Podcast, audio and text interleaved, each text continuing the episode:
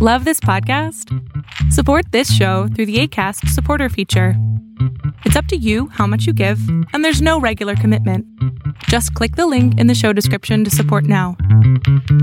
Before we get started this week with the show, folks, I want to remind you to check out etsy.com forward slash shop forward slash April's Scentsations.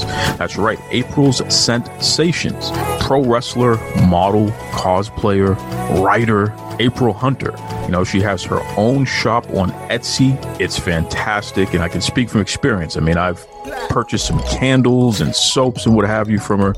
Just really, really cool stuff. And with the holidays coming up, for that special someone in your life, including yourself, this is a great time to pick up some of this handcrafted, amazing, made in the USA stuff. We're talking about April's Scentsations. If you want to support a pro wrestler and somebody that is really cool, small business owner, you definitely want to check it out. I'm going to give you that website again, folks. That is Etsy. So that's E T S Y dot com forward slash shop forward slash April's Scentsations. And let me spell that out A P R I L S S C E N T S A T I O N S. April Scentsations, baby. I'm telling you, check it out. Let them know the Duke sent you over there. Enjoy yourselves. And now, let's get on with the show. Locked in Look at what we have here, folks. to the only show that matters. The cream of the crop. Duke loves wrestling. And there is no one that does it better than Your host, I have come here to chew bubblegum and kick ass. the Duke. And I'm all out of bubblegum.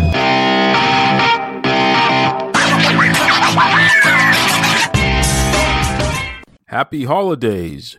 Merry Christmas. Feliz Navidad. That's right. Happy Hanukkah. Happy Kwanzaa. Happy Festivus. All that other good stuff and good stuff. Welcome back to Duke Loves Wrestling, the show about pro wrestling and everything else. As you can hear, I am excited. I am happy. It is Christmas Eve. And I got some good stuff for you this week. You better believe it, baby. Okay. I, I went through the archives and I pulled out a couple of my favorite conversations uh, from episodes past. I've dug all the way back to episode 34, okay, with Conrad Thompson. Now, you know him as the as the Podfather these days, but Conrad was getting himself into a little bit of trouble back then, and you're going to hear all about it a little later in the show. I also pulled up the infamous Manny Fernandez episode from uh, week 79. Oh my goodness. I thought I was going to interview Tommy Rich, okay, former NWA World Heavyweight Champion Wildfire Tommy Rich, but he passed the phone to Manny, and Manny ended up saying a bunch of crazy stuff that to this day, a lot of you hit me up and say, man, that Manny Fernandez interview was, was my favorite. It was so crazy, so wild, some of the stuff he said including telling Vince McMahon to go F himself. So, which is just incredible. Uh, so, you're going to hear all of that, plus some fun banter from uh, the Boston Bad Boy and I. Uh, you, you'll hear why the Boston Bad Boy is not allowed on this show anymore. Okay. Because the guy just steps out of line too much, disrespects my good friend Vincent Kennedy McMahon too much. Okay. That's why he's banned from the show. Vincent Kennedy McMahon, I'm not going to confirm nor deny that he let me know if the Boston Bad Boy ever comes back on this show, then he is going to somehow, some way buy the show and then fire me, even though the show is named Duke Loves Wrestling. So I got to be careful here. I don't want to be on the wrong side of my good friend Vincent Kennedy McMahon. So Boston Bad Boy is out. But you'll hear some of the nonsense and shenanigans that led up to that for sure. Um, in fact, you know something? Let's just jump right in. We're going to start off with Conrad Thompson. Before we get to that, though, shout out to my man, Charlie. Okay, Charlie, he has that business Wicked Twists where he makes fancy keychains and cool things like that. He, he you know, he made me a keychain once that um, had the world, the big gold belt, so the World Heavyweight Championship, and it said Duke in the middle. It was awesome. So Wicked Twist. If you Google that, check that out. But my man Charlie, it's his birthday. Happy birthday, Charlie. I don't know how you're a Christmas baby. That is incredible. That means you only get one set of gifts. I'm sorry, Charlie. Too bad for you. That's why I was born like two weeks ago. That way I can get two sets of gifts. Be jealous. That's right. And also shout out to my my friend, uh, Jen Mason. Okay, Jennifer Mason, who's just fantastic. I've known her since we were kids. You know, as Drake would say, that's my real friend. That's right. That's my real friend, Jennifer. Jen, Love you. Shout out. Happy birthday. Please stop cussing people out online. Okay. If you do that, maybe I'll have John Cena send you a message saying happy birthday. You never know. That's right. So, and everybody else, you know, happy birthday to you. I know Kim Artlip from Ignite Wrestling. She celebrated her birthday recently as well. Good stuff there. Um, it's just, hey, it's a joyous time of year, man joyous time of year. So once again, let me let me just jump right into this because this is a, a crazy interview with a very young and impressionable uh, and, and controversial at the time. Conrad Thompson. Check this out and I'll be right back. So, Conrad, you you deal with uh, the man Ric Flair. You're his co-host, and you also co-host another show. Something to wrestle yeah. with Bruce Pritchard. Bruce, Bruce. That's there right. So I, I, you guys are going to talk talk get into wrestling, and, and that's that's usually the, what happens with these interviews. But I have to get something out of the way first and foremost because this is my time to get a little payback oh for the nice gift God. I got. To. Here we go. You're hanging out with Ric Flair, wheeling dealing. And w- what is it like? Is it like an old Beatles movie where you guys are running in fast motion and the women are just screaming and running behind you? Limousines, champagne. Is I, you have to let me in on this? I just need to know. Uh, it's exactly what you would imagine. Uh, Ric Flair is not uh, a character; it is a real person now. Uh, no. and it's, it's blended into one, so there's no separation of church and state, so to speak. oh, awesome! And, uh, even at 67, he's still limousine riding and jet flying and everything else that you've heard. Unbelievable! It, it, you know what's funny? All you got to do is watch the news, and you'll see Flair's ex- exploits, huh? I mean, oh yeah. If you uh, if you're familiar with a website called TMZ, they are surely familiar with Mr. Flair. now, do they follow you around to Listen, because you got to get some of that residual going on there, uh, Conrad. Is TMZ parked outside of your house right now, watching you? No, I live on a private street behind some gates. We don't uh, we don't allow them in. Here. Oh yes, they they call, we call that the Conradison estate, right? There Is that? You the Conradison. There's no paparazzi here. You can kind of chill and do what you want to do. Nice. So let, let's let's back up for a second. First and foremost, this is this is Conrad Thompson, folks, the co-host of Something to Wrestle with, Bruce Pritchard, and also the co-host of the Ric Flair Show with the man Ric Flair himself but you also own a mortgage company. Is that correct? Yeah, that's my real life gig. I own First Family Mortgage. Uh, we're based here in Huntsville, Alabama. Uh, and we have, uh, you know, the opportunity to help some people save some money, and we'd be proud to help you save some money at onefmc.com. But if you're more of a wrestling fan, you can catch uh, the other two podcasts, Something to Wrestle With, Bruce Pritchard, and The Ric Flair Show, anywhere you enjoy podcasts. Wow. Well, now what is the difference between the two shows there, Conrad, for, for our listeners here? What's the difference? Well, you know, the Ric Flair show is all about Ric Flair, and uh, he's the host, and I kind of just uh, keep us on uh, the right track and the right train of thought. And we have a, typically a guest every week. Every now and again, we'll dissect an old famous match of his, or just go to Twitter and uh, answer fan questions. But for the most part, we're actually sitting down and catching up with guys who he was up and down the road with over his 40 year career uh, and we just talk about all things Ric Flair. We uh, have a little segment we call "How to Be the Man," where he gives you life advice. Uh, we've got a Q and A where fans can ask questions using hashtag AskNaitch. We've got a voicemail of the week where fans can actually hear their own question in their own voice and their own likeness on the show. And we've got this week in history, which is probably my favorite little segment on the show, uh, where we actually delve into a famous moment that happened in this week in Ric's career and we're never at a loss there because he was in the game so long. Uh, but we open up the show just to give everybody Ric's kind of quick hit opinions on what's in the news for all things wrestling, and we call that the Figure Four Top Stories. So it's a true formatted show, uh, but it's all about the Nature Boy. And uh, if you're into it, RicFlairShow.com is where you can find it. And what about the other show? The other show has blown up, way bigger than I ever imagined. Um, Bruce Pritchard portrayed a character in the late '80s on WWF television called Brother Love. I love you. There you go. And then he was behind the scenes and kind of uh, in Vince McMahon's inner circle for more than two decades. And he had a stint uh, prior to that in Houston wrestling, working for Paul Boesch.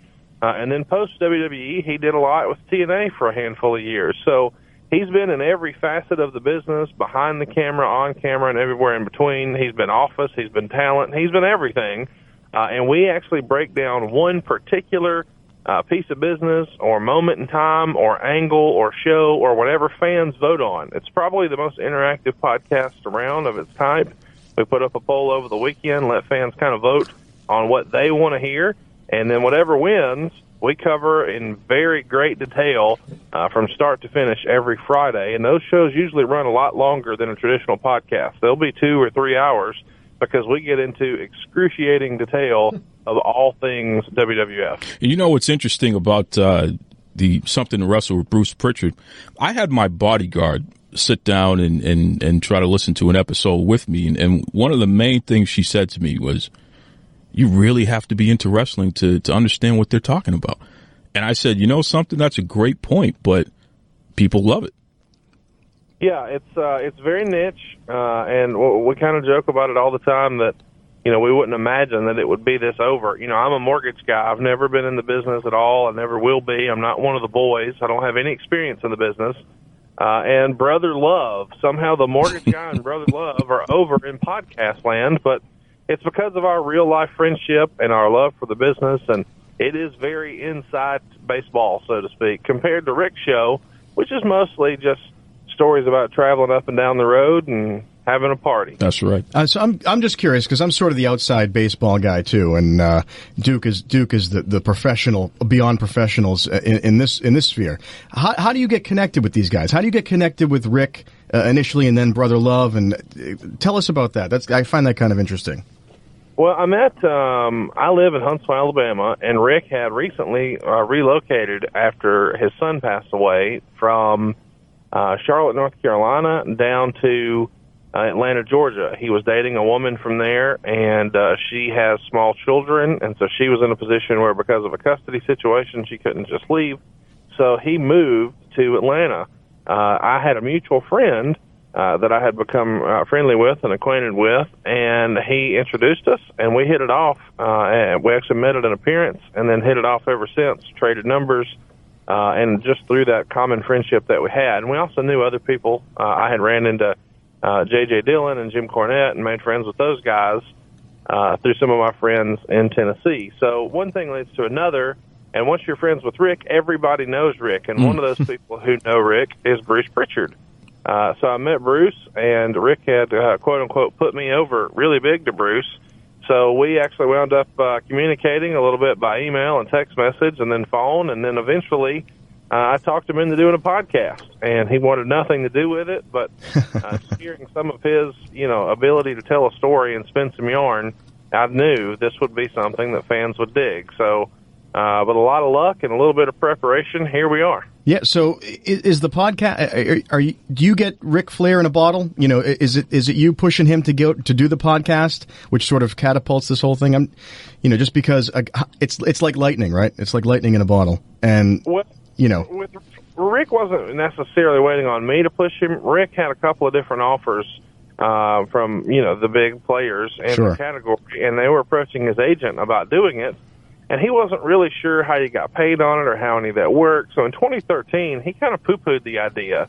Uh, but they eventually twisted him, ar- twisted his arm, and talked him into it, and uh, we got going. nice. And uh, when it finally, you know, um, you know, started to kind of take off uh, as far as he was getting comfortable with it and having a good time with it, CBS Radio started to have some issues on their side, and uh, they decided they maybe wanted to get out of the radio business completely, and that's who owned the first platform. Sure. So then once that that thing kind of went out, went away, um, we decided, hey, you know what? Let's just make a run of it on our own, and that was me pushing Ric to say we can do the better job of this just on our own without trying to fit into someone else's format. Let me take a stab at formatting a show and laying it out and see what we can put together.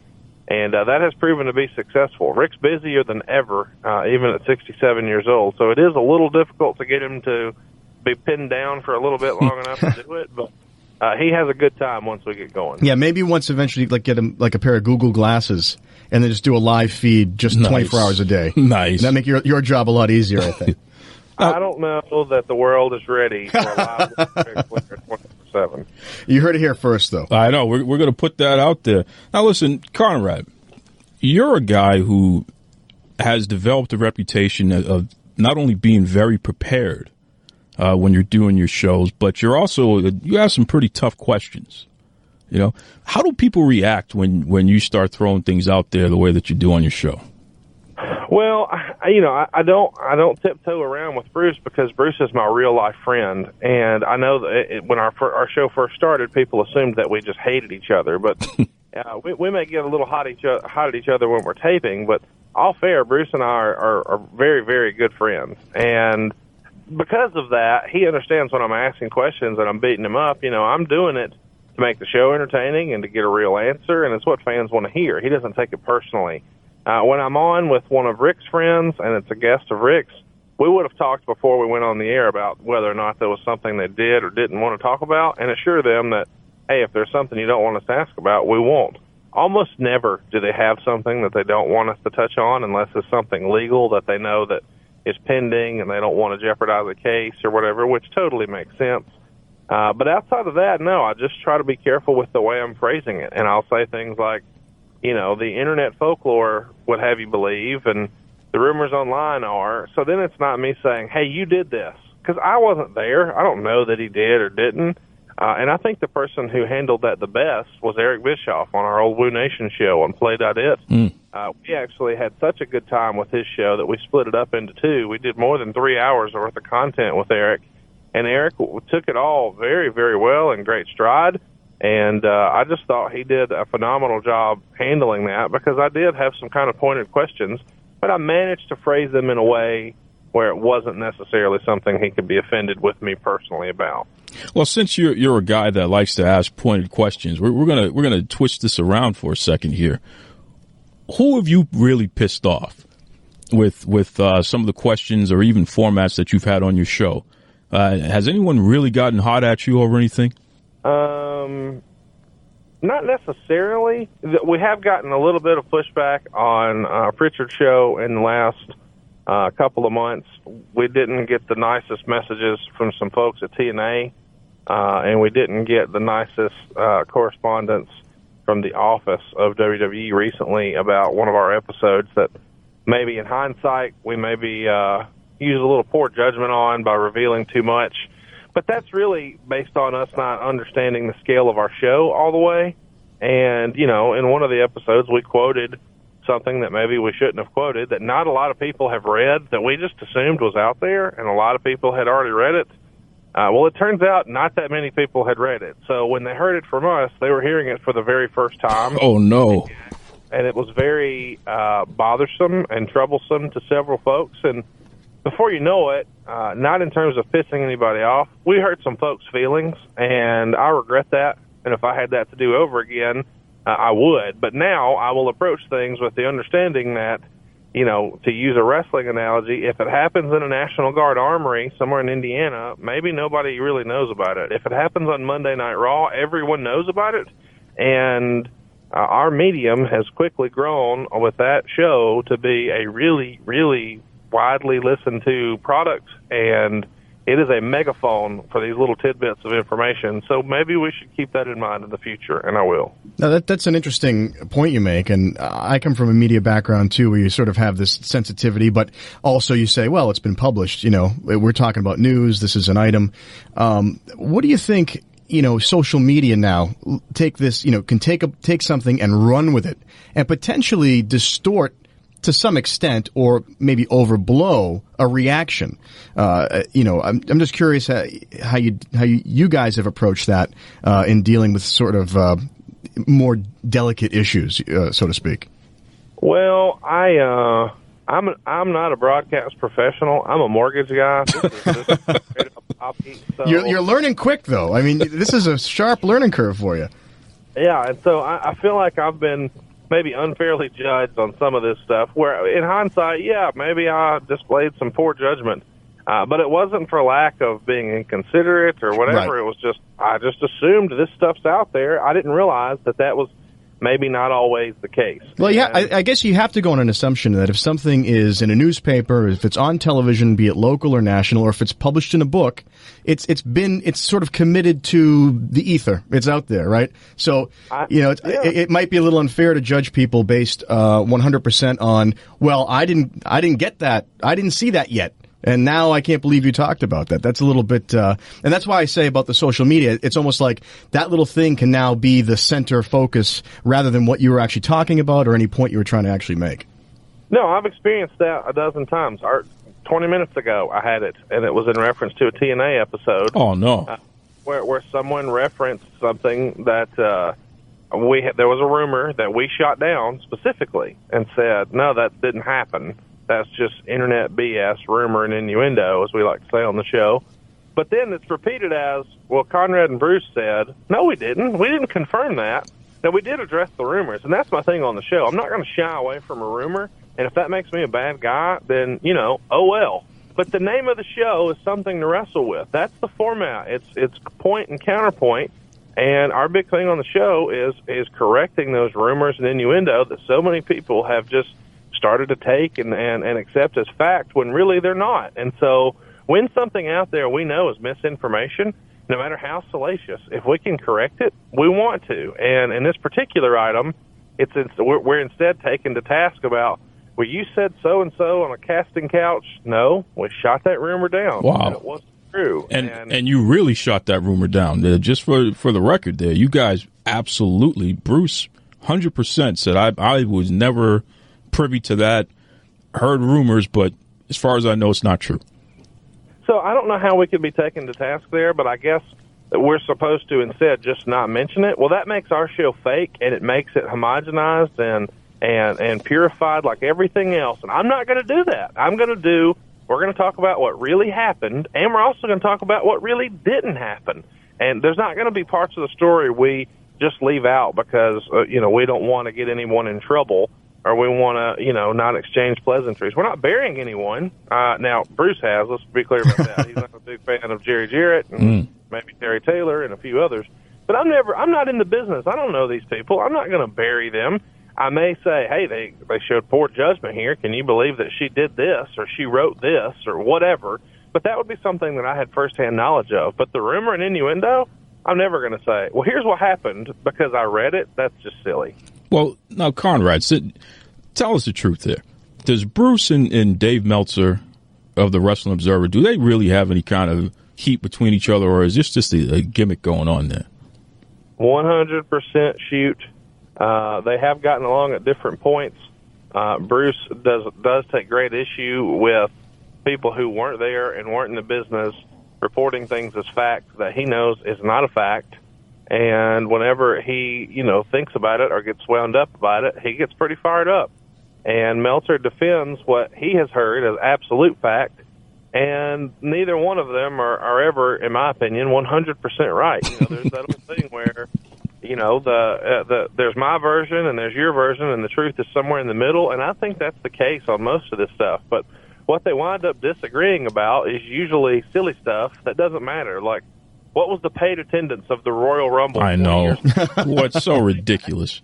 doesn't matter Yeah, so ridiculous. What I find amazing, though, is just to sort of finish up this topic, I think, before we beat a dead horse, truly. Um, you know, people who are working in this industry, a very vast industry, with a lot of people watching and a lot of people commenting on, and even even years ago when it wasn't quite as as big and as scrutinized, if you're committing indiscretions and, and now 15, 17, 18 people know about it, or you're just, you know, you're living your life sort of in a, your private life in a public kind of way, and then now you're upset because people are still talking about it, eh, I, it, I don't know, it's on record. I, you know, it, it happened. So I feel like, you know, like you said, you're reporting it as news. You're talking about it. You're not talking about rumor. You're you're sort of uh, analyzing what has happened in relation to maybe what's going on now, or however you guys put it together.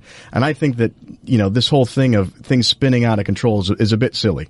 Yeah, and you know what else is silly? Hold on, I'm Conrad. I gotta I gotta pick a bone with you on something here, pal. We're gonna get real serious for a second. I heard you say publicly that people that you talk to, okay, when you ask them why they don't like Roman Reigns, they can't give you an answer. Now, now look, this is the Duke talking here. Come on, Okay? Everybody knows that Roman Reigns is a punk.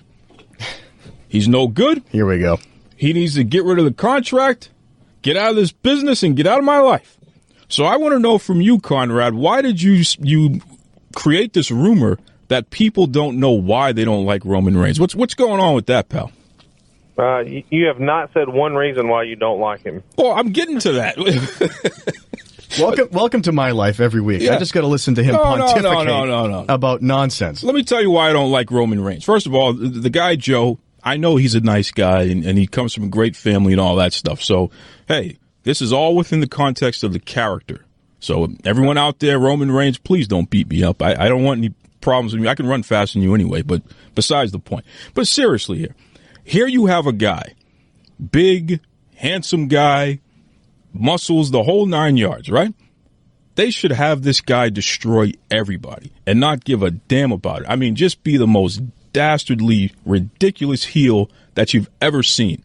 If you allow the guy to be that, it wouldn't take long for the fans to just cheer him on because, hey, guess what?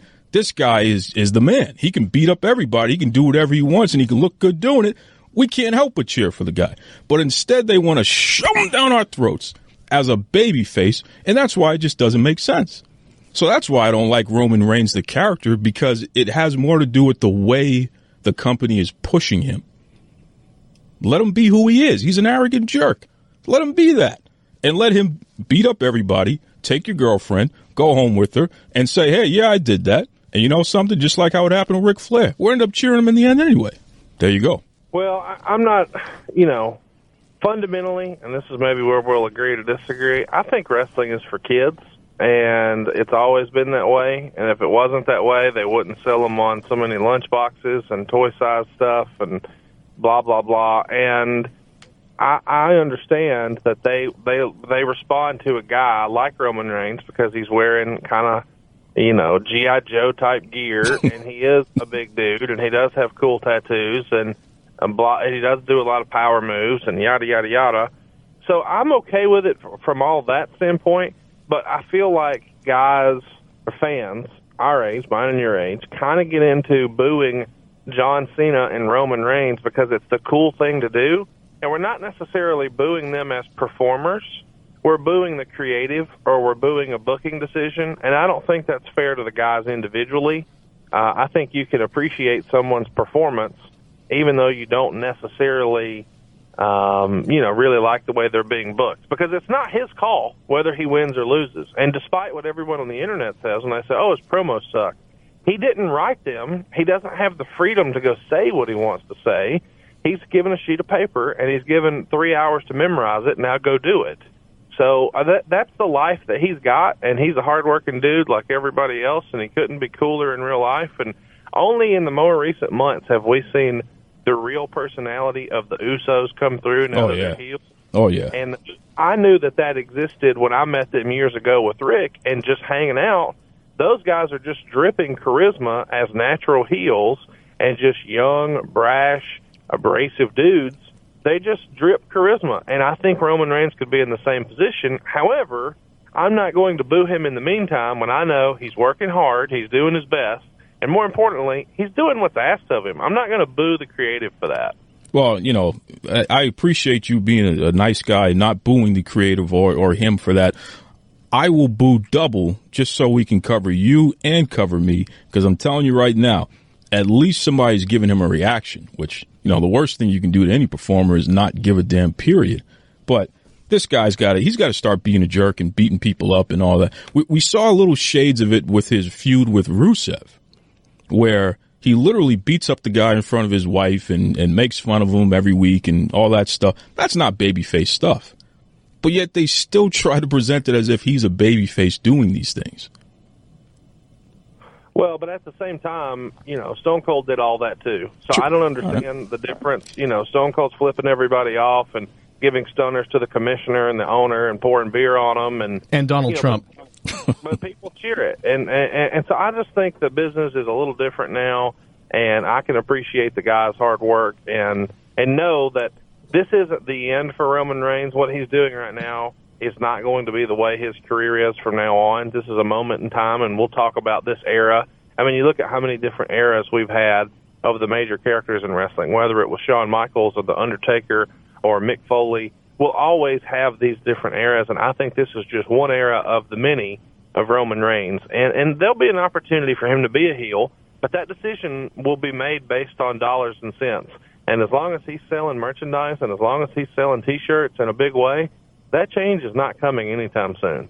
Speaking of change, let- let's let's put the fantasy booker cap on for a second. Shinsuke Nakamura and Samoa Joe. If you're the booker, what do you do with these guys right now? Well, I think you have a challenge with Shinsuke because he doesn't speak English, and I know I'm going to get heat with, for folks for saying that, but the reality is it's hard to point to somebody who's been super over in the modern era who didn't speak English. And that sure they had runs, and guys will say, "Oh, well, the Great Muta." But what did he really do? I mean, if we really look at what the Great Muta did in, the, in WCW, and I was a big fan too. I mean, he was there when, at a time when they're drawing 4,000 people for a pay per view, and that's considered a good house. I mean, they were running pay per views for 2,000 people when he's there. Uh, so he's not some monster draw, even though he does have natural charisma and he has a cool look and he has cool moves. I think there is still, uh, you know, maybe you could call it the Rust Belt or the Bible Belt or whatever area, the you know, the Midwest, wherever you want to say. Uh, there's a section of America that needs to hear from you, and there, there's even an expression in the business talk them into the seats. I just don't see that with him unless they pair him with a badass manager. Now, paired with someone like a Paul Heyman, I think it could work wonderfully. Uh, there's probably a half a dozen guys who could be his mouthpiece and do a phenomenal job for him.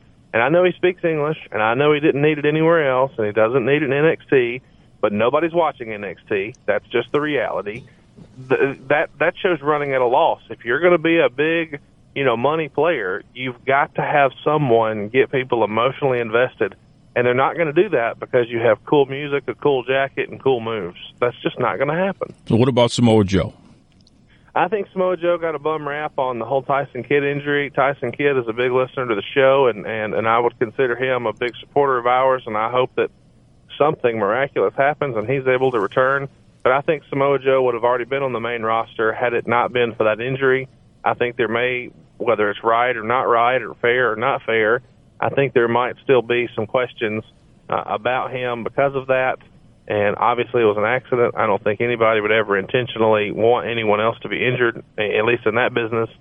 So I, I, I think that that's maybe what stalled him in NXT, but I do think he'll get an opportunity. I don't think there is any sort of uh, fat shaming sort of Vince McMahon persona that we've heard in the past based on the success that we've seen with guys in more recent years, whether it's a Bray Wyatt who's a thicker guy or a half a dozen others who have done well, who previously you would have thought, oh, he's got no shot there. So I think Samoa Joe could still be a player there. I just think he's got to navigate through that process with the Tyson Kidd injury a little bit. Speaking of players, are, we seeing the, the best feud in wrestling right now with Sasha Banks and Charlotte Flair? I, I don't know how you could argue that it's not the best female. Uh, it certainly is in, in history. Um, I don't know that it's the best um, feud overall ever, but or, or currently, but it's certainly uh, the best female one in history, and I don't think it's even debatable. I think it'll be, you know, when people look back and they talk about uh, Flair uh, Steamboat, or they talk about Macho Man Steamboat, or they, they talk about a handful of those matches that people really, really remember. I think in the years to come, maybe a generation from now, people will talk about uh, Charlotte and Sasha in a Flair Steamboat type of way because it was the first time you saw women really get an opportunity to do all this stuff. Mm, agreed, agreed. And and if if you could suggest any match, if somebody wants to know what when Conrad Thompson thinks about pro wrestling, what's the one match that he can send you to to be representative of? Yeah, this is the the the sport that I love, and this is why I love it so much. What's the one match? Man, it's hard to narrow it down to one. There's so many good ones, but uh, one that comes to mind that I think is uh, underrated because it happened at a downtime in the business is WrestleMania 13 with Bret Hart and uh, Stone Cold Steve Austin. I think their I Quit match was done perfectly. I think it's the best double turn in the history of wrestling. You had some interesting stuff there because there's brawling in the crowd. There is some technical wrestling. Uh, they do use some weapons. There is some blood. Uh, Ken Shamrock's the referee, but the double turn and what it represented to take a heel like Stone Cold and make him babyface, and to take this stalwart babyface and and Bret Hart and make him a heel and do it so masterfully inside of one match.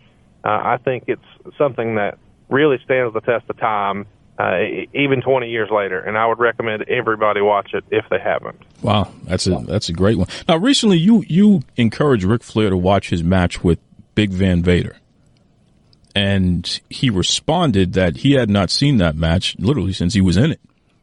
Uh, Yeah. How, how did he respond to that? Well, you know, a few years ago when he was uh, here at Con Radisson, uh, I asked if we could watch one of his old matches with Steamboat, and he he joked that he had never seen them, so he never saw his '89 string of matches that everybody still talks about. You know, the match in Nashville, the match in Chicago, the match in New Orleans. He never saw those. He was he said, "Why would I watch it? I was there." I said, "Well, it might be cool. Let's just watch." So we watched one, and he said, "Hey, let's watch the next one." I used to be pretty damn good. and so just to to watch the match with him and be able to kind of get his commentary on what he was thinking and what was going on and who was where and why, it was very fascinating to me. And uh, I, I would love to watch that match with him and Vader from Starcade '93 because I think the overall story from that show, not just the match, but the skits that led up to it that are still on that pay per view. If you go watch it on the network, where Mean Gene goes to his house, he says goodbye to his family. I mean, it's almost as if you know he's headed off to slaughter. You know, he's being thrown to the lion's den, and he's kissing his family goodbye. I mean, this is a big uh, emotional deal, and they really did a great job of presenting it uh, as a phenomenal story. Where even if you're not really a wrestling fan, so to speak, you could get behind that story. That's Yeah, great. Very emotional too, and that's a that's a great call out there. I love how uh, Ric is sort of like the uh, Paul Newman of, of wrestling. He, he doesn't watch his own matches. I've never seen him. Never seen him. I was there. I was there. I don't need to know about it. So we, uh, Conrad, we do this little kind of bit uh, in the show just for our own amusement. The Ric Flair story of the week. We don't even have any kind of funny music to go with it or anything. And I was thinking, who better to maybe uh, instead of doing our own bit this week. Can you give us something? I know you got to keep the best gold for your own show. I know you got to do that. But can you give us a little something, a little Ric Flair story that we can all, you know, maybe pine about having the Ric Flair lifestyle and we can live vicariously through you and him for just a few moments? Well, um, well, here's a random one. We were at a hotel. He had done a Waiting for Wishes charity a few years ago in Nashville for Kevin Carter. Uh, it was at the Palm Restaurant at the corner of Broadway and Fifth, directly across from the Bridgestone Arena, and it's attached, well, almost attached to the Hilton Hotel. So uh, he's up there doing that. I have an office in Nashville, so I just camped out. I did a little Waiting for Wishes deal. We did some drinks, yada yada. The next day, we're hanging out in the lobby, getting ready to head our separate ways. And um, he's he- hopping a plane to go somewhere. I'm just going to drive back down to Huntsville. And as we're waiting, a black SUV pulls up, and the window rolls down, and a guy starts yelling. And so we just assume they're not talking to us. And so then eventually the guy says, Ric Flair, are you too good to talk to me? And he looks, and Ric looks back at me and looks back at the car and then looks back at me and says, Is that little Richard? to my surprise, it is. Richard wanted to say hello to Ric Flair and asked Ric Flair for a picture and an autograph and gave him uh, a little pamphlet. And uh, they had a little moment together, and it was one of the most surreal things ever. To walk the downtown Nashville Hilton with the Nature Boy Ric Flair and Little Richard. Oh, my God. Ric Flair, what, what are the odds of that? Only in Ric Flair's life does that happen. Well, yeah, that he got flagged down. It wasn't like they bumped into each other walking through the lobby. Yeah. A car pulled over. He, uh, he had to tell his driver, "Stop, stop, stop." That's Ric Flair. I got to yell at him. yeah, that's real. And that's the type of respect that the Nature Boy commands all over the world. My goodness. Listen, Conrad, if if fans want to get in touch with you, uh, what's the best way that they can reach out to you online and what have you there? I have to be the most interactive uh, wrestling podcast host on Twitter. I'm on Twitter at Hey Hey It's Conrad. Uh, you can certainly check out my mortgage company at onefmc.com. Uh, but the shows are on MLWRadio.com and they're RicFlairShow.com or Something to Wrestle with Bruce Pritchard.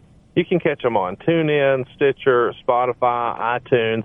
man, anywhere you enjoy your podcast, SoundCloud, whatever, they're all there. Ric Flair Show, something to wrestle with. Uh, if you're a wrestling fan, there's something for everybody. And uh, I would appreciate if you would go ahead and hit the subscribe button on both of those. Okay, folks, you've got Susan Tex Green here, one of the, the only women to beat the fabulous Moolah. Uh, look in the record books, you'll see me. I love wrestling with the Duke. Look forward to seeing all y'all. And be with La Alamo.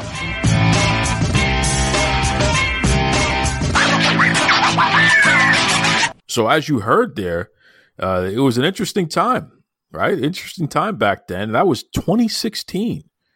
Goodness gracious, almost five years ago, we had that conversation with Conrad Thompson. So he, he recovered from some of that controversy and he's moved on to great heights there. Good guy, appreciate him. Shout out Conrad and the family there. And, you know, he married into the Flair family, which I'm still pissed at Conrad over that, but that's another story. How dare you? I should have been the one to find a way. You could at least have one of them adopt me, Conrad. Okay. But we won't even get into that. Okay. Moving on. One of the things that um, we used to do, especially as, as the show began, was something called Run the Ropes, where I'd go over the top stories in the world of professional wrestling. And uh, there was a bell and all kinds of crazy stuff that people ended up getting annoyed with.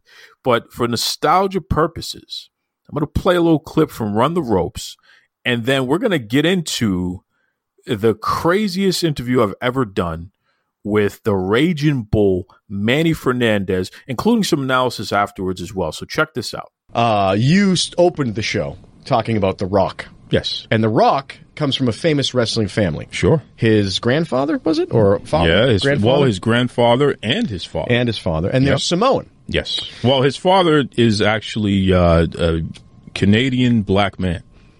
But his grandfather has Well, the Samoan heritage. Samoan. But, yes, but- yes. And, and the Samoans are uh, big in wrestling. I mean, Absolutely, that's a that's yeah. a contingent The that's Anoa'i been family, for a absolutely. long, long time. Yep.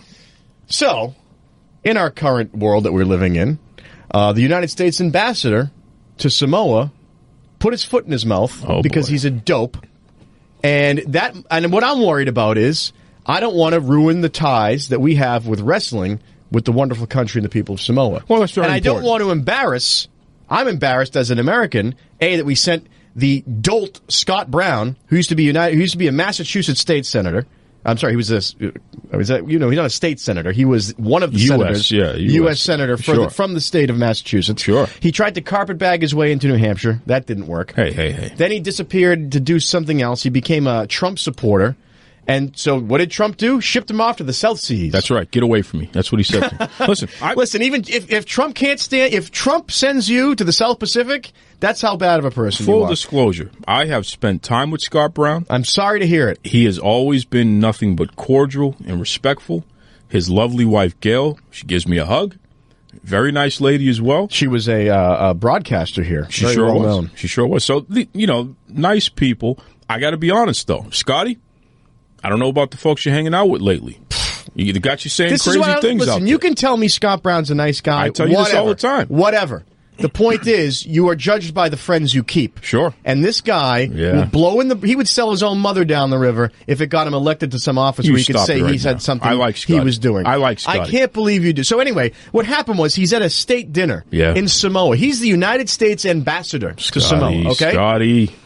He's at a state dinner, and he sent. And I'm trying to. I don't know if there's an actual quote, but there are complaints came out that he said to some of the, I believe, wait staff at this event that they should. Uh, oh, here we go. Uh, that they looked really beautiful. And that they should trade on their looks, basically, is what he was trying to say. That they're they're too good looking to do what they're doing, whatever. To have a real job. Right, exactly. And so this was at a Peace Corps dinner. By the way, let's add let's add another layer in this. They're at a dinner to promote the Peace Corps, which is one of the good few good things left in the world. And this dope wanders in there. Stop it. And it makes a fool not only of himself once again, Stop. but now of me and of you because he's representing He the United giving States. expert advice because he Expert put advice. Listen, you have to be an expert on something other than trying to win elections, and he's only moderately successful no, at he that. He put himself through college using his looks. He took the pictures. Remember the pictures? All right, he was a in model. Playgirl. Yeah. Oh, Yeah, he was in Playgirl. Playgirls. Okay. Okay. well, so what that makes guy. him all right. So, but here's the thing: Do you wander into your local coffee shop and tell the barista, "Hey, you know, you're hey, good looking toots. Uh, you should get the hell out of here. You're too pretty to be here." No. Uh, ha- have, have I just want not my coffee. Here's my thing. Where I believe that Samoa, I'm pretty sure, has uh, the internet and television like every like the rest of the world. Sure. Uh, has Scott Brown not been paying attention to what's going on in the world? What women have been struggling with lately, and all the talk that's going on about things that you're not supposed to do to other people because it's cruel and it's wrong. And this is a United States se- uh, ambassador. It's disgusting. And he should be put. Those fine people of Samoa, they're a seafaring folk. You know, South Pacific. They should get the worst canoe they have No. and push him out to sea. Stop it right and just let him go. I like because Scott. you know what? I would be totally behind that, and I could get a petition started, and I just might do it. Listen, Scotty, you need to hang out with the Duke more, and, and I'll keep to. you out of that do stuff. not address him from I, my show. I, I like Scotty. No, please. Scotty, cut the crap. All right, seriously, cut yeah, the crap. cut the Scotty. crap. Cut the crap and go away. just go away. Leave him alone. Run the ropes.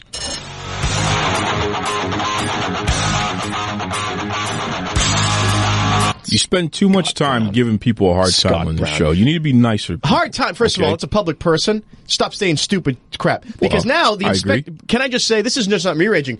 There's an actual formal investigation. Oh yeah, by the inspector oh, general's he's probably office. going to lose that amb- ambassadorship. There's and no two here's the thing. it. What else has he got going on? Well, he's you start Brown. having all these lose it losses. His daughter is a famous singer. Leave him alone. Famous? She's Let's famous. not get famous. She- All right. hey, hey, hey, hey, Let's you not go. You leave Ayla Brown alone. I don't all know. right? I like. I her. mean, listen. She was Catchy she was trading on her looks, and it didn't eh, go too far for her. don't do so you know, he should stop giving out horrible advice to other people because Well- he should get his own house in order. Scotty, cut the crap. Scott Brown. All right, let's move. Let's get back to wrestling here. Jesus. I was. Speaking- I was talking about the fine people of Samoa. Well, speaking of Samoa, Nia Jax Yes. teases a return. Oh boy. You know, we talked about it last week, folks. How uh, Nia Jax took a leave of absence. Yeah, and we have we gotten to the bottom of this? Well, stay out of this. No, have we gotten to the bottom? What was the uh, was there? What was the official word given as to There's no why? official word. Oh, really? There's no official word. Interesting. That's funny. So, on Twitter, Nia Jax alluded to being at Survivor Series to quote settle the score in defense of the Raw team. so, hey, look, Nia, get back in the ring. Let's get back to doing what you do best, which is wrestle. Enough of the other nonsense. I don't know what your problem Do you know is. why she said she's coming back? Do you know why she said she's coming Well, back? she's coming back because she misses her, her checks and what have you. That's I'm, I'm sure that has something to do with it. well, but, I think you that know. she might have been leveraged into it. Well, I think right. it's like I I'm- think I think I'm you know your quote right now. unquote friend No. uh, said uh, no more of this leave of absence. He's now this is where he's trying to push back, which is all part of his much larger scheme uh, that we were talked about last week. Oh, really? Well, I don't, I don't know about any, any of that stuff. All I know is, look, Nia Jax, we welcome you back. Get in the ring, do what you do best. Survivor Series, everyone will be happy to see you back, and that's really the end of it. Jeff Jarrett checks into rehab. Boy, I'll tell you, folks, this has been a whirlwind right here. All right, okay? can you again? I don't. I've been seeing all these posts, and why do I care about Jeff Jarrett? Well, keep in mind, I mean, he was a big star in the USWA, and, and, and he was also a star in the WWE, Mm-hmm. WCW, but he he was the one who created TNA. He and his father. Oh, right. Okay. So they created TNA. They found some investors who ended up pushing him out. Was one of those the idiot Billy Corgan? No, not yet. Okay, that later Then, on. then they Later brought him back, then pushed him out again. Then the whole Billy Corgan thing happened, and et cetera, et cetera. Then he gets brought back again, like at least three times he's brought back to his own company, and then he gets pushed out again, saying that you know he, his behavior is just unacceptable. Well, now we find out that he got checked into rehab. Well, there you go. So, allegedly, last weekend in Canada, he was passed out, and then he was demanding to work when he woke up, and he was unsafe, basically. It sounds fairly unsafe. So they, there's some problems there. And but listen to this though: the WWE, to their credit, uh, Jeff Jarrett's wife Karen reached out to them, and they assisted in getting him into the facility. That is actually impressive because they are a heartless company Well, and led clearly by a they're heart, not heartless led by a heartless that. man. Well, so the fact that they, they, they- had a little compassion for this woman They and her offer that family. for all wrestlers, by the way, just so you know. I don't will- know. They will they will put you through rehab if you're a wrestler. They'll do it. you know what I'm going to need, and you know what these wrestlers are going to need rehab from dealing with Vince. What about that? What about Oh. the the stress and the PTSD from working with Vince McMahon? Who's covering that rehab? He's a good guy. Yeah, You, you don't good. need In what universe is he a good guy? Stop it. Kurt Angle returns to the ring. Huh. Jeez. Now here's what's interesting. Karen used to be Kurt Angle's wife, by the way, and now she's Jeff Jarrett's wife. Don't try to figure it out. That's another story altogether. I, I- and I But- really don't care. I care Yeah. almost as much as about uh, Dancing with the Stars scores. Well, listen, Nikki Bella is doing a good job. But that's right, folks.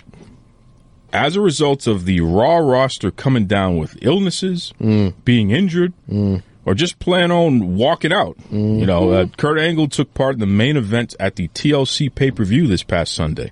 He teamed up with Dean Ambrose and uh, Seth Rollins. They defeated The Miz, Braun Strowman, The Bar, Kane, everybody. They took on everybody, basically. Um, but man, I'll tell you what, it was great to see Kurt Angle back in the ring. Isn't he a little fragile? Well, Should he? Is he borderline to not be doing this anymore? Though. he's his bump card is pretty full. Yeah, I was. Yeah. So Well, here was the other issue, though. He battled addiction, which is what got him pushed out of the WWE Mm-hmm. over a decade ago. And he just recently was allowed back in. But the idea was not for him to necessarily wrestle. He has an on air Mm-hmm. commissioner role or something like that. But they had to do this because everyone was sick. The meningitis and all that other nonsense. The quote unquote Yeah, meningitis. well, okay. Uh, yeah, I, I just think that you know, boy, I'm sure he wanted to do it. sure, of course he does. I have a hard time supporting potentially making someone a vegetable. I think you you and Vince don't care. Um, you know, even though you say you love these guys, Don't you really want them to go out there Don't and potentially get hurt. And He was uh, living his you dreams. know, he was listen, living his dreams. that's fine by him. But Yeah. you know what? Uh, I'm not going to uh, encourage it. And you can do whatever you want because you're heartless. I don't want to crush anybody's dreams. Triple H returns to the ring. What about my dreams of not having to sit here every week? Listen, we're going to talk You about your, your favorite Triple H. Okay, because not only did he return to the ring Another idiot. in Sa- Santiago, Chile, but he danced with the New Day. He twerked. my God, this is big news everywhere. Everyone This is- covered this. this is- he twerked. This is the what's wrong. You were having a conversation earlier today on social media with somebody about how the WWE is great because they're making so much money. More and money than they've ever more made. money than ever. ever. Ever. Money, You hear that, Connor? Ever. money is not everything. Sure, it is. No, it's not It's because everything. you know why it's Why? not everything. Why? Because of what you just effing read. How stupid. You just you just told me that Triple H was twerking, was twerking. and that's supposed to be content. He dropped that's it like supposed it's to be, hot. Get the hell out of here. That's the stupidest thing I've ever heard. I mean, and you say a lot of stupid stuff, and the WWE does a lot of stupid stuff. How about Triple H goes away and they focus on, I don't know, new wrestlers that are good at the job? How about that? Are Would that be jealous? too hard? You're jealous because you can't twerk like Triple H. I'm not jealous. He's got to All right. go to bed next to that wife of his every night, and I wouldn't want to wish that on anybody. Listen, stop it. You see what I got to put up with this guy here? I, it just it's unbelievable, folks. The number one story in the world of professional wrestling is Under Siege. The uh, the movie No. with uh, No. what's his name? I'm not talking about Steven Seagal. Thank God, because that guy's a creep. Yeah, Speaking well, of creep, yeah. uh, there's a lot of stories about him wearing kimonos and doing very I bad things. I don't really understand them. I don't even want to understand them. Just I'm staying out of that one. but I'm talking about the SmackDown roster invading Raw and attacking those that were left. Because you know people are sick or not there or whatever. How many times are you going to say it? Well, because it happened. What do you want me to do? That was the big deal It's there. part of it. It's all part of it. You're falling no, for it. I'm, I'm, well, You're fine, falling fine, for it. Fine. Kayfabe is alive. Fine. But this is the build up to Survivor Series where we're going to have roster versus roster, both the males and the females. It's pretty awesome. All right. I like Fine. It. I like it. Eh, But if you're going to do it, do it the right way. So- which somehow some conflated BS and malarkey is going to come in Well, there. And you're not going to like this and part. Exactly. You're I- how did gonna I know? like this How did part. I know? See, I was getting do. ahead of see, myself. See, Shane McMahon Oh, boy. and Kurt Angle, who had a great match with each other years ago, where now listen Shane to this. McMahon should never be wrestling, so I don't even believe that. Again, BS. But go ahead. Kurt Angle, because he's an Olympic gold medalist, Sure. you know, he's really good at doing throws and things of that nature, belly to belly suplexes and, and what have you. So he was suplexing Shane McMahon. He was supposed to do it through glass, Okay. sugar glass, but they painted it. All right. So when they painted it, it hardened. Right. So when Angle threw him through the glass the first time, didn't break. Dropped Shane on his head. Picked him up, did, Did it again. I think it took like two or three attempts before the glass finally That's actually broke. pretty funny. Almost killed the guy. That's even funnier. So it looks like they're going to relive that, basically. Will they relive him throwing him through three times? And Possibly. otherwise, why bother? I know. Yeah. Well, Otherwise, Shane's going to jump off something again because that's what Vince. Well, again, this is just right. He's trying to get his own kid killed He's- because no, he's just because he doesn't want to give his company to anybody. No, and this again, it ties into what I was saying. He's putting last his week. kid through do the same thing that everybody else has to go. except for him. Well, he he Vince wrestles, man. He's been beat up. He, He's well, paid he the should be beat up. He doesn't have to be though. How about just hire the best people to do the job and go sit in your office and do what you're supposed to do? Maybe do your job and let them do theirs. Maybe don't he don't wants to settle get, the score. People will give him a hard time. Oh, so get him in the ring and beat him up. You That's can't it. do that though. If he wants to be a real businessman, so wait, is he a, is he a real wrestler and a fake businessman? Is that how it is? Don't be disrespectful. Because that's sort of what it sounded Don't like. be disrespectful. All right. You heard what I think. What do you think? Do you agree with me? Do you think I'm a jerk? Yep. Maybe something in between? An, an idiot. You're the third one tonight. Give me a break. Head over to Facebook. Head over to Twitter. Type in Duke Loves Wrestling and let me know. Up next, former NWA champion Wildfire Tommy Rich.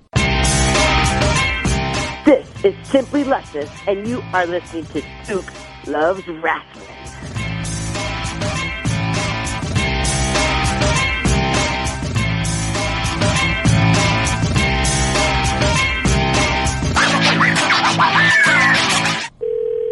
Hello, Wildfire. it's Manny. Manny, Manny Fernandez. How are you, brother? I'm fine. Who, who the heck is this? Man, this is Duke from the Duke Loves Wrestling podcast. Listen, Manny. Oh, I'm sorry, man. I'm going like Tommy hands me a phone out of the middle of nowhere.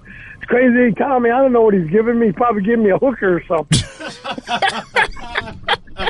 yeah, you know it's funny that uh, Tommy's in a rush. He's got to go to Toys for Tots. Hey, this is Tommy, man. I've got to go do a Toys for Tots. Let Manny do this because he knows everything going on. What are you guys doing? You guys hanging out together or what? What are you in the woods? What is going on here? We're over here in Myrtle Beach hanging out. Tommy's going to go do a good thing for the community called Toys for Tots.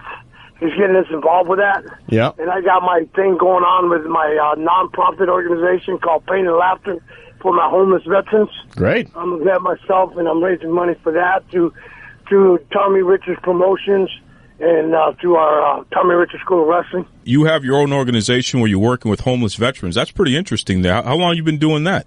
I've been doing that for the last five years. Wow. I've been doing it. I started the program out in uh, Fresno, California, and uh, some idiot named Lance Cardozo with Lucha Extreme ripped me off, ripped my foundation off for twenty grand, and uh, I got a little upset and blew his house up, so they kind of locked me up for it. Oh, shit. Wow. Is that all?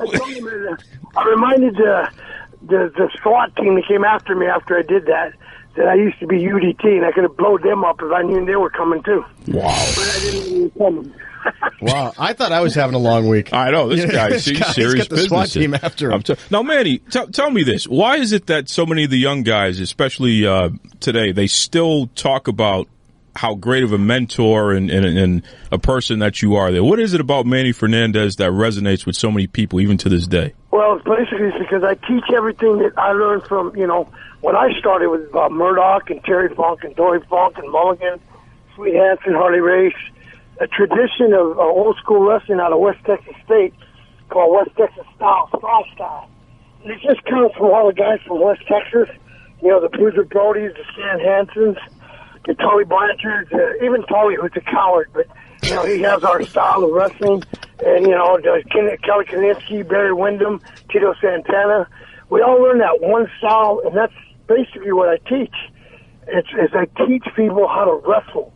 On the marquee, it says wrestling. It doesn't say Circus du Soleil or how many hoops you can jump through through the elephant bath and all that good stuff. It doesn't mean squat diddly. I've been wrestling some of the youngest, great, talented guys that WWE's missing out on because these kids get in the ring with me and they're amazed that the, that the 63 year old man can still go like a bat out of hell and get on there and wrestle with him. But, you know, I've been wrestling since I was 10 years old. It's like riding a bike. You mentioned the WWE, and Duke is going to kill me for bringing this up, but I think that Vince McMahon is totally mismanaging the WWE. You said that there's talent that's being passed over. Why do you think they're passing over talent that's good? They're going by what the writers see. They, Simon Gott said it the best way. Indio's an idiot. He didn't even know that I was uh, tag team with Dusty Rhodes or who Dusty Rhodes was or stuff. I mean, that's the kind of people they got there. One of the best lines I hear, you know, I take all my worthy students to tryouts. One thing I got with Vince, even though when Vince tried to uh, hire me, and put horns on my head like a real, real raging bull. I told him to go fuck himself. My mom was I'm an idiot. So he, he that I never came back begging for a job. I would never beg him for a job. I've, I've asked to train down at Den XC. I told him, no, thank you. I train the way I train. I don't want to be told how to train people. I train people the way I was trained, the way I was brought up. And if that don't suit you, tough. You had a tag team with uh, the American Dream, Dusty Rhodes. Tell us about your time with Dusty and, and, and what your friendship with him meant. Oh my God! Uh, you know, Dusty Rhodes. If I didn't have Dusty Rhodes, I would have never had a job. I everywhere when I was sent out to, to Papa territory, like when I left uh, Dusty's wing in Florida, when they knew that I would, you know, I would learn number one because Jack and Gerry Brisco were there, Hiro Matsuda was there, Gotch was there, Malenko was there, all the toughest shooters in the world that ever started this man, Lou Thesz, all the guys that stretched people and showed them that wrestling, you may call it fake, but we're not fake. You know what I'm saying? They'll show you they ain't fake. But that's, they sent me there, and those are the people that educated me. But Dusty protected you. Yeah, Dusty protected. That's what I admired about Dusty. When Dusty came down after all this shooting with these guys for an hour, and they just ripped me apart, and they told Dusty and and Jerry, Gerry Brisco and Eddie Graham, they go, "This kid, they're right about this kid. He's tough." I said, "Tough." You guys whip my ass for now, and you're seventy something years old. You're, and you're I'm tough. He goes, "Yeah, but you didn't quit." I went, "That's one thing I will never fucking do. I will never quit anything." And that's when I met Dusty for the first time, and we hit it off. And he always protected me. He took care of me. He let me go out. He let me go to San Antonio, pop uh, Joe Blanchard's territory. I came in, you know, put the belt in the pop territory. Then I went to Harley Race. I owe Harley so much for making me in Florida. I went into Kansas City and popped his territory. And when Dusty would reel me in, say, "Give your notice, kid. I need you," I'd always go back everywhere. Dusty took the books. He'd just send, say, "Manny, give your notice. Dusty needs you." And I gave my notice, and the man protected me. We were together for 30 years. That's right. 30 years. That's right. brother. You've been talking a lot of shoot talk. Would you say the kids today don't know what it's like to work in that environment? That a shoot today is nothing what it was like when you were, were really working? Oh God, not even a clue. I was, I was, I was, well, I was fortunate enough that Lou Thesz was still alive. Oh no, Luke, that was as tough as nails, brother. Lou Thesz was still alive, and he, he taught me a lot. Lou taught me a lot. Karl Gotch taught me a lot. Uh, Jeff Ports, uh, Billy Robinson, Mm. uh, uh, Danny Hodge. I mean, Danny Hodge is still alive, and he's still crushing apples. Oh my God, he has the strongest grip in the world, Danny Hodge. Absolutely. Yeah, and they're still alive, so it's amazing that, you know, I'm still alive. I've been shot three times, stabbed eight times, flipped over to, I don't know how many car wrecks me and Barry went to man in Florida. Oh. So, Manny, tell us again, what's this event that's coming up with uh, Tommy School and what have you there? Because uh, Wildfire Tommy Rich, I know that uh, you've partnered up with him down there in Myrtle Beach. You guys are doing some great things down there. What's going on? Yeah, we got the big show, the first show for East Coast Wrestling Alliance. We're starting our own wrestling alliance. And we're trying to bring back old school. Tommy Wildfire Rich, you know, one-time NWA World Champion, Austin Idol, Ricky Morton will be here, myself, Barbarian, Barbarian from the old WCW days. Oh, yeah, big tough dude, brother. And I got a bunch of good young kids that came together with me at a seminar, and they oh they love old school. The days when wrestling was fun, when wrestling was looked at as a real deal, That's right. not all this uh, flip flop and fly circus this late crap. That's right. Now, Manny, if, if, if any fans or, or any promoters want to get in touch with you, whether to just let you know how much they appreciate you or to book you on something, what's the best way that folks can reach you? Best way to reach me is on Tommy uh, Wildfire Promotions, Tommy Rich School of Wrestling. They got a private number there. If you could just Google it up, it'll say uh, I train. I'm his uh, uh, trainer at uh, the school. I train everybody there for him, and uh, you know we got a bunch of good kids coming through there. But that's the best way to get a hold of or Facebook me or message me on Facebook or just send out messages on Messenger. His name is the Raging Bull, Manny Fernandez. Manny, we got to have you back on sometime, brother. You too, man. I can tell people the devil don't like me and God's not ready to get rid of me yet. There it is. There it is. what, a, what a guy. I'm telling you. What a guy. Jeez, that You was know- pure action. And, and in all that action, he got a little ahead of himself because, you know, there was like some rough housing going on at the beginning of him and Tommy. Yeah. They forgot to give us the date of the. Uh, Yeah, what is it? What is the the date? on date, the date of the promotion is Saturday, October 28th, which is this upcoming Saturday. Yes. Uh, but Saturday, October 28th, and they're in Myrtle Beach, right? Yeah, that's the X X Gym Sports Complex. That's Right. 568 George Bishop Parkway, Myrtle Beach. Uh, so, folks, you definitely got to check it out. You're going to see all the legends of uh, wrestling there. Tommy Wildfire Rich, the Raging Bull, Manny Fernandez, the Rock and Roll Express, you name it. A lot of your uh, old school guys from the NWA territory and beyond there. You know, uh, the Raging Bull is going to send us a nice little thank you for covering his butt there. Because if Tommy found out he forgot to promote, then Well, he's going to be in big trouble. Let me tell you something. Those two man. guys are getting enough trouble together already. That'd be a cage match. Those two. I'm telling you. Speaking of uh, cage match, I thought it was very interesting. He said a couple of things that he said. Um, and it's funny that you hear it from an old school. It makes sense that it comes right. He said it's a shoot into a work, not a work into a shoot. And on the surface, that sounds kind of obvious, but think about it. If the idea is to make a realistic, believable uh, contest between two people, so it has to start with a realistic contest between two people. Absolutely. And then you dial it down so that you don't kill anybody. You don't start throwing, you know, pulling your punches like in, a, in an action movie and then trying to make it look more realistic. It doesn't work. And I've seen it a million times. Again, we talk to a lot of people who are just starting in the business. We get sent a lot of video clips and a lot of stuff. And a lot of times I'm going, oh, and you know, people are learning. But I think you have to be willing to take the take the hit once in a while. Sure. In order to then learn how to dial it back rather than trying to amp it up and then really hurt yourself. Absolutely. Well, you know, the people who really know how to wrestle, Yeah. they always say, I can tell what's going to happen by the lockup. Hmm.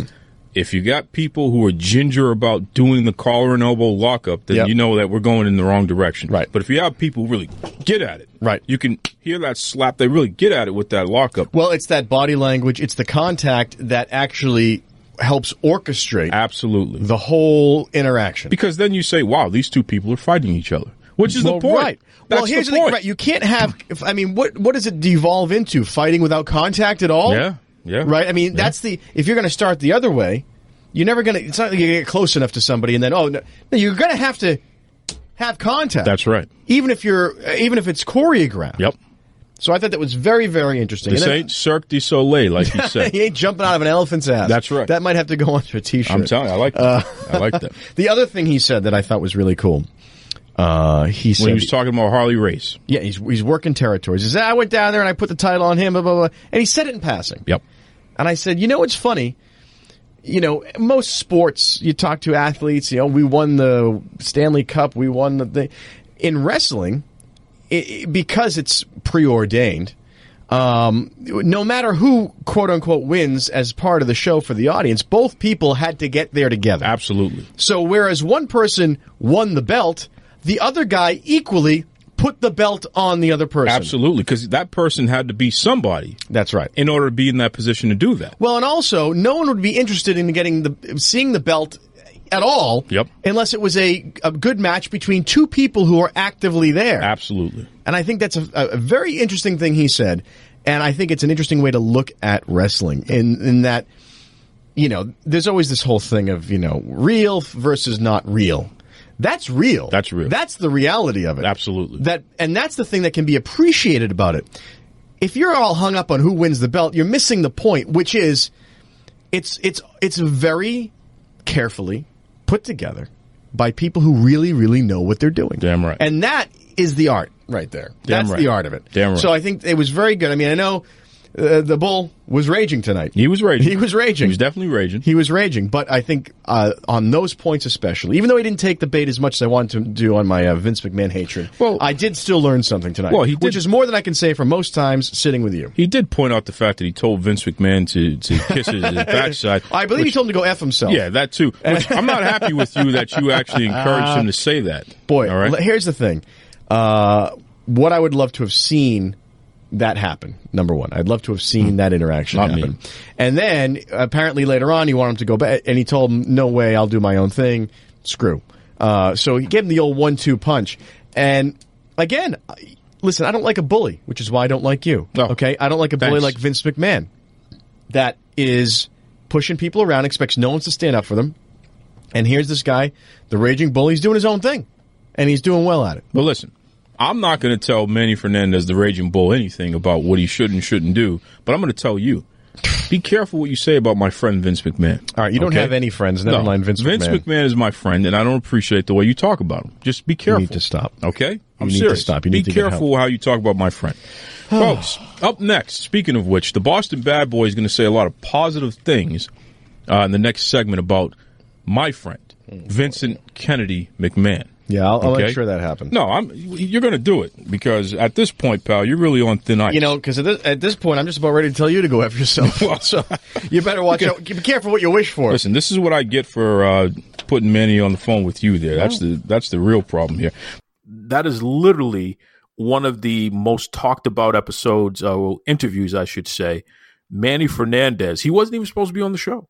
That was a Tommy Rich interview that Tommy had to go do something else. So he passed the phone to Manny, and Manny just went crazy. So,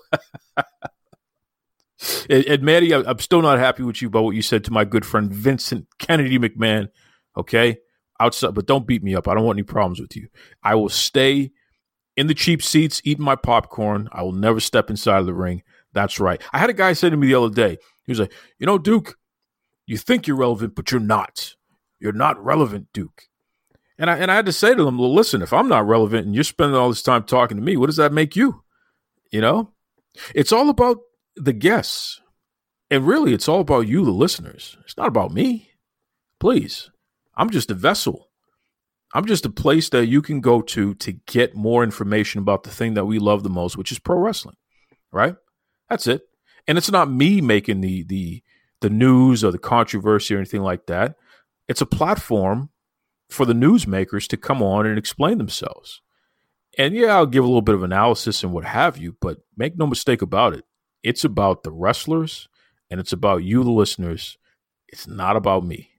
You know, and anyone who thinks it's about me, it's about Vincent Kennedy McMahon. Okay. This is the Vincent Kennedy McMahon show, to be honest with you. All right. This is all about him. Good, the bad, and the ugly. It's about Vince. Speaking of which, Vince, do me a favor, brother. I'm, I'm your good friend. I know you listen every week. I need you to make good with my other good friend, Big Vito LoGrasso. Just do the right thing, Vince. Please. Come on. Do the right thing. Come on. If you do it, I'll tell you that your face li- your facelift looks good. Okay? Come on, Vince. Do it for the Duke. That's right. That's right. So, without further ado, I just want to remind everybody please be safe out there. Don't drink and drive. Don't drink and drive. Wear your mask. Come on, please. Wear your mask. Um, but enjoy yourself. Great holidays there. And uh, next week, I got a special surprise for you. Reed and I are going to be doing something that we've never done before on this show. I've, I've never done this before. I'm going to do a watch along. So I've put together a playlist of some of my favorite wrestling matches, and I even threw in a, a boxing match and an MMA match. Just crazy stuff, right? And Reed and I are going to watch these things, and we're going to provide commentary as we're watching. And you'll be able to cue it up so you can follow along as we just we're going to have a few beers and we're going to do this thing and it's probably going to be a, a complete train wreck but it's going to be a good time. So you know definitely tune in next week. That'll be my uh, end of the year episode to close out 2020 let's do a train wreck to close out 2020 why not? Damn right. Damn right. Okay listen on behalf of the most irrelevant guy in the world according to some be kind to yourselves be kind to others take it away tony Schiavone. This is Tony Schiavone, and we're desperately out of time on Duke Loves Wrestling.